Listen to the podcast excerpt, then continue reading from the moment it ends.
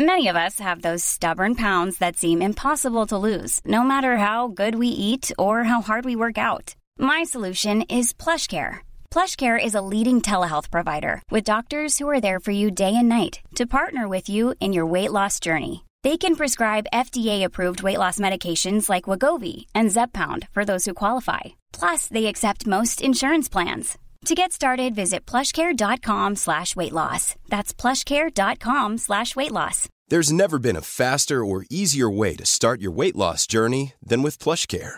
PlushCare accepts most insurance plans and gives you online access to board-certified physicians who can prescribe FDA-approved weight loss medications like Wegovy and Zepbound for those who qualify. Take charge of your health and speak with a board-certified physician about a weight loss plan that's right for you. Get started today at plushcare.com slash weight loss. That's plushcare.com slash weight loss. plushcare.com slash weight loss. The 76th edition of the Vuelta starts in the northern Spanish town of Burgos this weekend. The Vuelta is the youngest of the Grand Tours, and sometimes it's the easiest to overlook.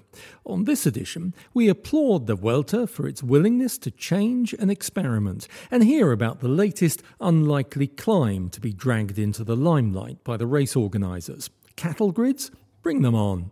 And author Tim Moore has completed his own Grand Tour journey by riding the route of the 1941 Vuelta in the tyre tracks of the remarkable, if not very likeable, Julian Berrendero. This is Rouleur Conversations, brought to you by Laka, bicycle insurance powered by the community. Why does the Vuelta sometimes feel like the poor relation of the other Grand Tours? Well, who better to ask than Olga Abalos, editor of Rouleur's Spanish sister magazine, Volata. I think La Vuelta has uh, two main problems. One is the calendar, because La Vuelta has always been changing when it's happening during the season. That means that it's somehow like a bit lost there. And also, the other reason could be it's difficult for La Vuelta to find its own personality comparing to uh, Giro or Tour de France. I mean, when we talk about Tour de France, everybody knows uh, how is the Tour de France, what it means Tour de France, and it's the same with the Giro. Everybody knows what kind of race is it, etc., etc.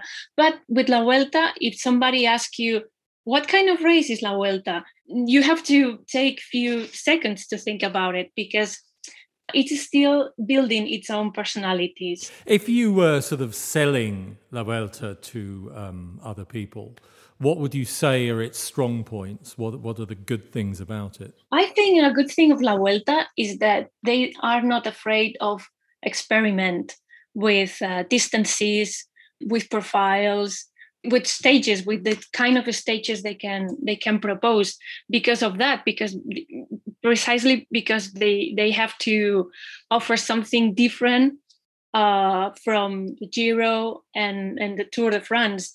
So I think it's that um, that fresh view about what a stage uh, race can offer. I think this is the best thing of La Vuelta. A lot of people will have a sort of understanding, as you say, of how the Tour de France fits into uh, French life and the Giro in Italy.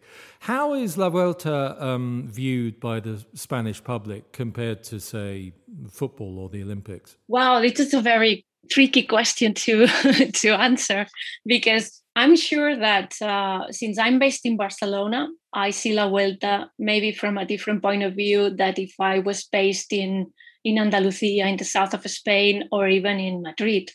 Spain, it's a so diverse country that it's um, it's difficult to see La Vuelta as the the race that everyone can feel identified with. So you can see uh, the north of Spain, which is very different from other areas of, of the country. You can see the middle of the Spain, which is a it's an area there's that there is nothing. So it's like like a desert, flat lands without a tree, very windy, no mountains, and then you can see the sea, obviously, because the sea is it's a very important thing in in Spain. So somehow, in terms of uh, land, landscaping, to put it in those words, it really represents what Spain is. Then, then, then you have the feeling. Then you have to talk about the feeling. If people feels La Vuelta like the home race, um, could be. Uh, traditionally, um, in Spain, I think you know the cycling has been focused in in particular areas, in particular, you know, the um, País Vasco, the, um, the the Basque country. Is that still the case, or is it much more a sort of a nationwide sport and activity now? I think cycling is everywhere in Spain, but the thing is that people feels in the Basque country, for instance, they feel like uh, cycling is like a culture, like a way of life. And they have like a strong community around cycling. They have uh, cycling schools. They have uh, like a big structure. That also happens in other areas of Spain, like for instance, uh, Valencia, Alicante, or Castellón, or even in Mallorca, in, in, in Balearic Islands. There's a, a big tradition, but maybe they don't have um, they are not so passionate to communicate that to the world but but it's there if you scratch it if you scratch it's the the cycling is it's all over Spain. You talked about the experimentation uh, around the route, and one of the things that um, the race has done recently, uh, in particular, has looked for new steep climbs. And this year, I think towards the end, um, there's the Lagos de Covadonga, which um, we've seen before, but also the Gamoniteiro, which I must admit I have. Uh, I don't know anything about, but I imagine it's steep. It is very steep. It's uh, it's like 15 kilometers uh, over 9.8. It's like a monster. It's um, it's one of those uh, climbs that La Vuelta tries to discover every every year and uh, and at some point when when you are climbing the this uh, this mountain you can see all those i don't know how to how to call it in english but uh, you know those like holes uh, on the ground that avoids um, all the cows and animals to to cross. I think in english we call it cattle grids yeah? Yeah so there's a lot there's few of them at the climb so that means it's not a climb ready for cycling it's just a Mm, you know it's for for people that lives in in the countryside. It will be a quite interesting uh, climb because when nobody knows that climb there's like an excitement around so that means that can make people feel more insecure or that can make you know that other things can happen in the in the race and there's still a few of those stages i think looking at the map where you know, people ride for a long time in the flat and the August heat, and, and, and nothing much happens, just long straight roads. There's a few of those, isn't there? Yeah, yeah, there's a few of them, but hopefully La Vuelta tries to not to link many many stages like this like they used to do in the past in, in the past you know when when the, when you have to do the transition from the north to the south I mean, there's no other way. You have to cross Spain. So in the past, maybe I don't know, uh, ten years ago, you could see, you know, like maybe three, four, five stages where nothing happened. what nothing happened, and and of course, it happened something because people has fatigue they got tired they got nervous and at the end of the race you can i mean you can notice that in the in the, in the riders watching the tv watching the race on tv it's quite it's quite boring so the la vuelta i think they they try to avoid that but spain it is what it is so you cannot jump you cannot do like oh well you can do it but they they prefer not to do that big jump from the no- north to, to the south. Uh, Primoz Roglic um, won last year and the year before that. Um, I imagine that he starts in Burgos as the uh, favourite for this year as well. Yeah, I think he will try to win his third Vuelta because since he had to leave Tour de France due to a crash, yeah, La Vuelta after the, the Olympic Games is his main objective of this of this year. So I'm sure he will he will try to win. But also Ineos. Ineos has a great team with Carapaz and Egan Bernal. So I think we'll see a Jumbo Visma versus Ineos fight. And we shouldn't forget about Mikel, Mikel Landa. that he's he had a good comeback in Vuelta Burgos. To be honest, I don't think Mikel Landa can win a big race. To be honest, this is my my this is my feeling. But we love to see him attacking and fighting for for that uh, for that dream, you know. And we we want to see Mikel Landa on fire in this Vuelta. We'll look forward to that. Uh, thank you for taking time to talk to us, Olga Abalos of uh, Volata magazine. It's been a pleasure. Thank you, Ian.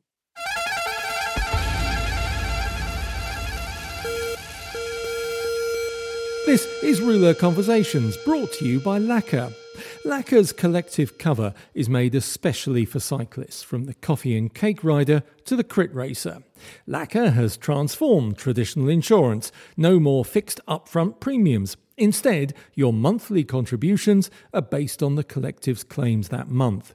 Your maximum monthly price is capped, but the savings are all yours. Plus, 80% of your money goes straight back into the Laka collective, fixing, replacing, and helping. And the other 20% keeps their wheels spinning. It's as simple as that. Claims are handled by their team of cycling experts and usually agreed within a day, with no depreciation or excess. They've ditched annual contracts with Laka. If you want to leave, you can, anytime. If you head over to www.laka.co,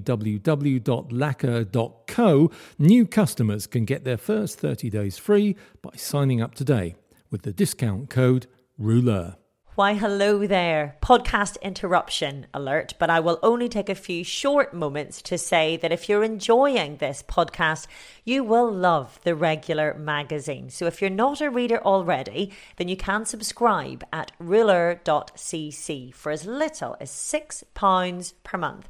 If you don't speak Northern Irish, that's six times 100 pennies. And for the price of a few coffees, you get regular columns from the wonderful Ned Boulting, myself, Orla Chenoweth, and some of the very finest independent cycling journalism there is, all wrapped up in a wondrously beautiful publication. Go to rouleur.cc. I'll leave you to it. Hello, Ian. Hello, Ian. So, why are you here then? I'm here, Ian, to tell you about Curators of Craft. They're a Yorkshire based company specialising in small batch craft beers and Trappist ales. You can either make your own selection from their range of hand picked quality independent beers or leave Kate and Graham's impeccable taste buds to do the choosing with their curated boxes. They're massive cycling fans who also love brilliant beer. Two of our favourite things, Ian. And what was that? That, my friend, was the sound of a can of Nye Rye IPA from Sweden's Stigbergets Brewery. Absolutely delicious, hazy, hoppy New England style beer at a punchy 7%, but smooth as you like. Uh, sounds lovely. Um, I've still not received my selection, though. Yeah, sorry about that. But the good news is there's a 15% off code for Rouleur listeners. Go to curatorsofcraft.co.uk and use the code RULER15 for your first order over £40. Delivery is fast to both the UK and Europe. Cheers, Ian. Skål! Tim Moore has made some ambitious, perhaps ill advised bike journeys in his time. He rode the route of the 2000 Tour de France for his book French Revolutions and the 1914 Giro on a vintage bike for Gironimo. He's now completed his Grand Tour trilogy by attempting the route of the 1941 Vuelta, the longest in its history. And Tim, we'll talk about why you chose that particular route in a minute. But first of all, um, you, did ride the four and a half thousand kilometres around Spain right in the middle of a global pandemic, which must have made it even harder. Looking back now, it just seems utterly implausible that I was allowed to do it, frankly. And uh, yeah, so I, I, I was sitting there at home and I had this had this idea during our stage, the early lockdown, about uh, anyway. I, I, kind of started doing a bit of cycling and then reading all my backlog of old cycling books and chanced upon this story. But I thought, well, I, I can't do that now. Who's going to go to Spain? Because at the time, you know, uh, as, as desperately badly ravaged as as the UK was, Spain was there was even an even worse situation. And apart from being logistically impossible, it also seemed really quite insensitive to be considering going around this this ravaged country. But um, things sort of opened up a bit, and as soon as they were uh, happy to take foreigners in there.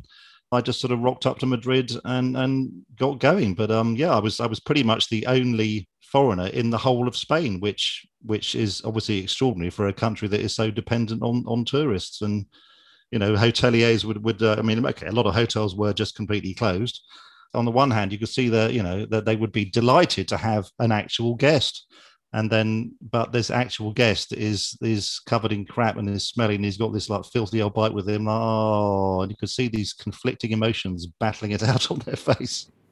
I mentioned the 1941 Vuelta which was won by uh, Julian Berrendero. Um, it, it, took place uh, while the rest of Europe was uh, busy with World War II, and Spain was was still in shock from its own civil war. And what comes across is quite how horrific that war was. Did you have any idea?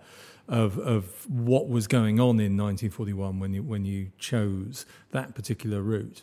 I didn't really, and uh, I think as as you kind of mentioned there that um, events in other parts of Europe kind of tended to distract me when I was learning about such things. Um, you know, so I, you know, the Second World War, yes, Spanish Civil War, okay, well, you know, just sort of happened a bit before the Second World War, and then then it was all all over, and then this, uh, you know, old, old General Franco came in. I didn't know exactly. I didn't take on board the fact that there was this country that was ruled by this, you know, really horrible dictator who I mean, obviously, it was a civil war, so civil wars are always more just distressing all round and and and difficult all round for the people who live through them than ordinary wars because you know you're fighting against your own people.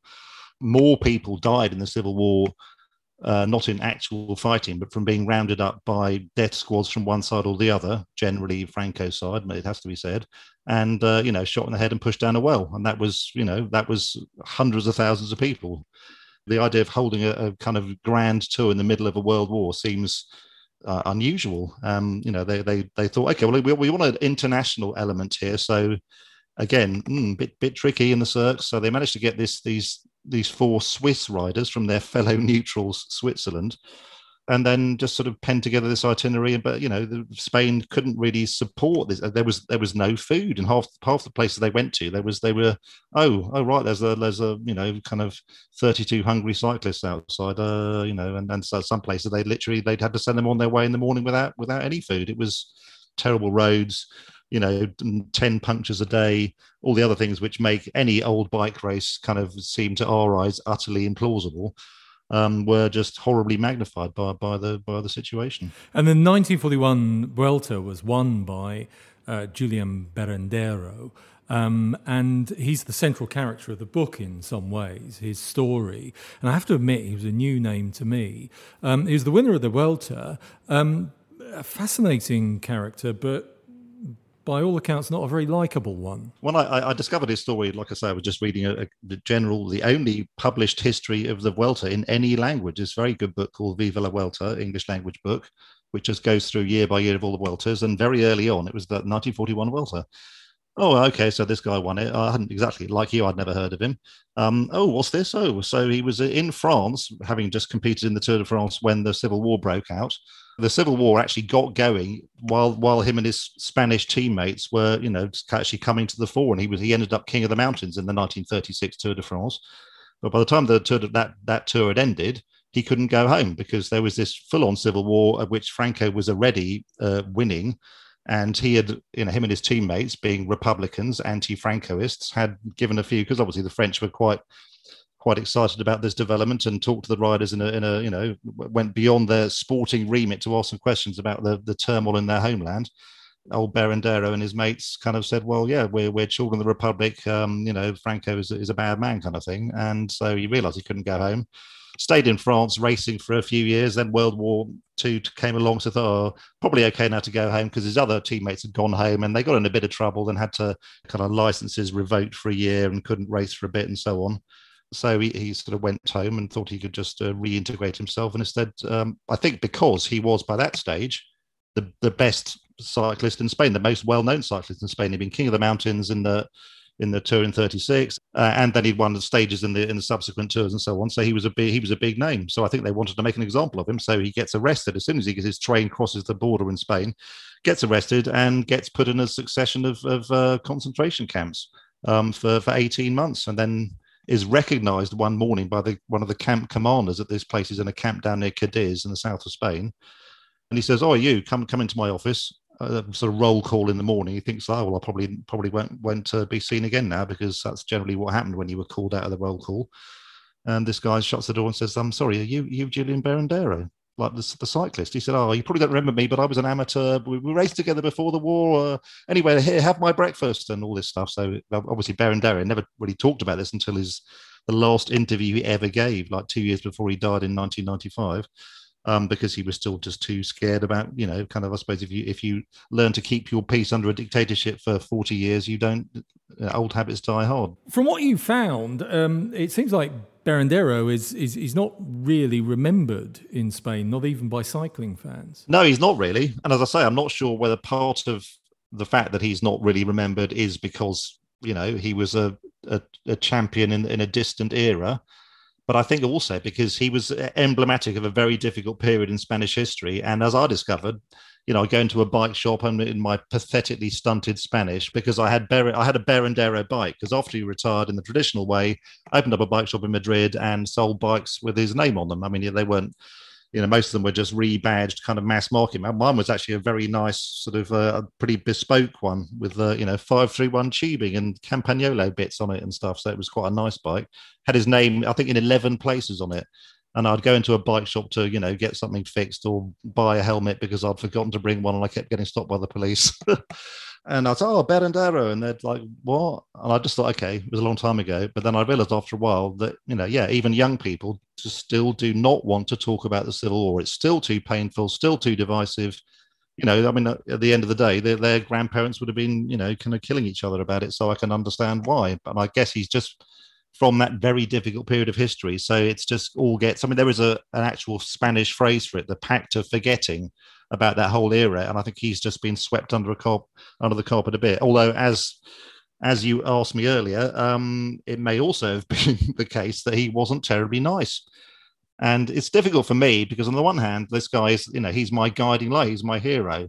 And when I sort of gradually realized that he was a bit of a bastard, there was a, oh, that's that's a shame. But actually, no, I I I, I loved him all the more for it because because he was such such a tarnished, compromised character. Because he was always picking fights with other riders and officials and anyone, wasn't he? Yeah, he had, he had no concept at all. I think, I mean, as he said, oh well, the, the Spanish were never good at, at riding in teams, but he I mean, he forget that he actually rode against his own team repeatedly throughout his entire career. He would literally ride them off the road and pull them back by the jersey, have physical fistfights after the race. He, he all, all of the things which we think of as the hallowed traditions of, of cycling, like, well, you're in a breakaway, take your turn at the front. Uh, you know, uh, at the end of the race, everyone divides their winnings in the team. Like, no, he wouldn't do any of that. He said, I've done all the riding. I'm going to take all the money. Uh, I'm in a breakaway with, like, you know, in, the, in his 36 tour, he's in a breakaway with, you know, people that the, the great names of world cycling people who've won you know, previous tour winners and and you know then he refuses to do any work in the breakaways it's so funny he wasn't a likable man but you know by uh, one of the things that does stand out about him was he had a, a, particularly hard and horrible life, didn't he? Along with many other people at the time, but he, he had he had some resentments, but probably some deserved resentments. Oh yeah, absolutely. I mean, you know, you can see you could see why he might be a, a, bitter man because you know, like I say, he, he was 27, I think, when he got uh, banged up in a concentration camp, and he was 18 months, and that's that was his sporting prime, just just taken away from him. And at the same time, why, why did why, why, did none of my teammates, those the four other guys who were in the Tour de France with him, why why were they not? You know, kind of they, they only lost you know a few months here and there and stuff. So he he was annoyed with them having said all that, and I was, you know, cut him huge amounts of slack for the for the terrible things that had happened to him. It is it is the case that when I did a bit more research on him, that he was always like that. He was like that before the Spanish Civil War.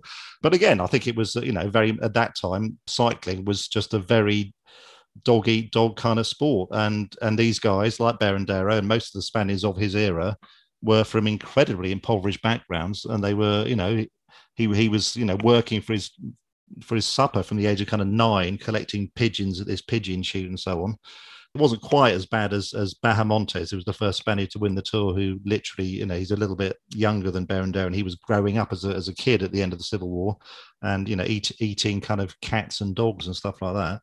But it was, yeah, these these guys were were they weren't just racing for glory; they were literally riding to to kind of eat. You know, in the in those races in Spain, you only got a hotel room if you won that stage he never abandoned the race at all until I think he was, you know, I think his dad died in the middle of the 1948 Vuelta. One of the motorcyclists came out and said, "Have you heard the news?" I said, "What's older? Your dad's dead." It was like literally, it was a, it was a different age.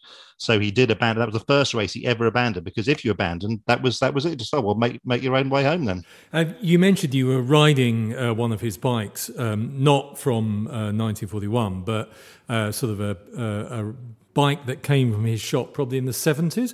Um, uh, very, for its time, a really good bike, 531 tubing, Campagnolo parts.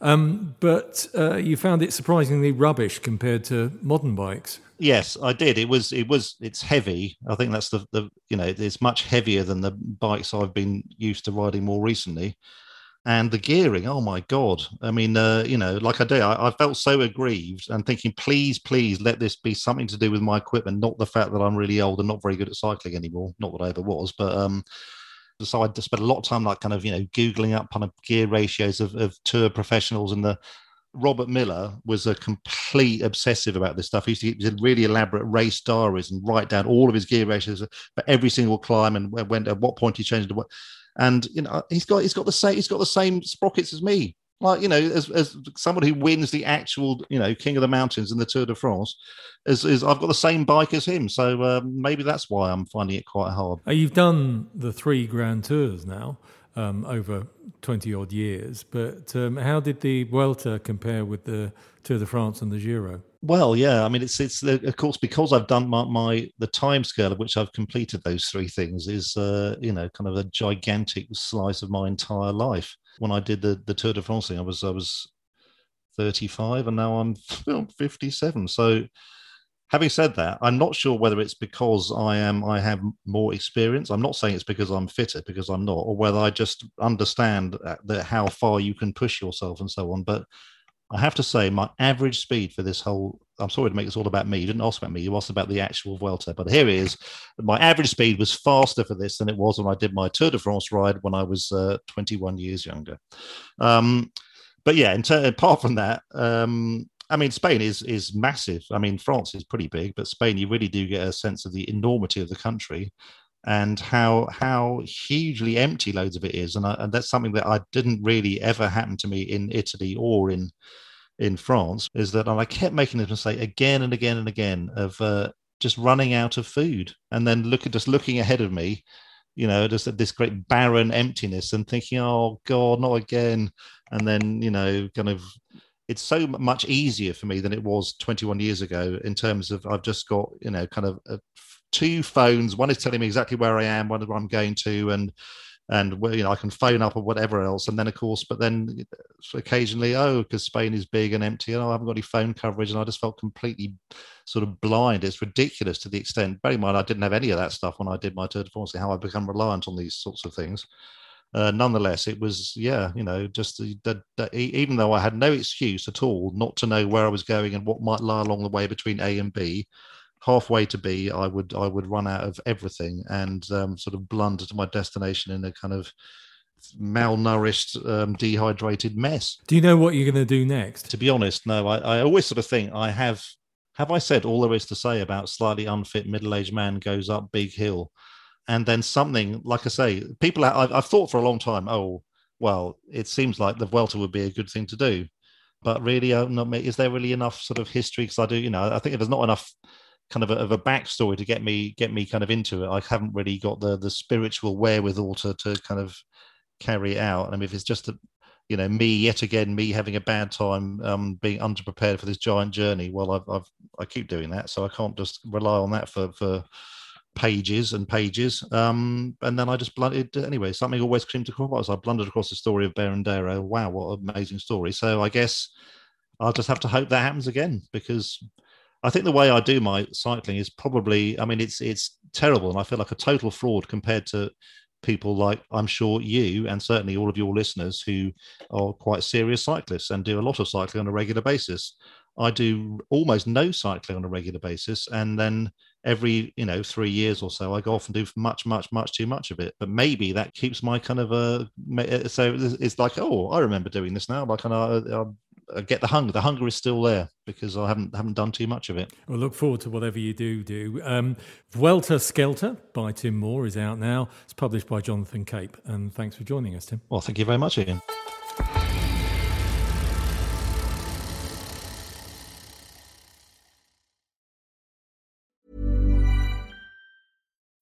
When you need mealtime inspiration, it's worth shopping Kroger, where you'll find over 30,000 mouthwatering choices that excite your inner foodie. And no matter what tasty choice you make, you'll enjoy our everyday low prices, plus extra ways to save, like digital coupons worth over $600 each week. You can also save up to $1 off per gallon at the pump with fuel points. More savings and more inspiring flavors make shopping Kroger worth it every time. Kroger, fresh for everyone. Fuel restrictions apply.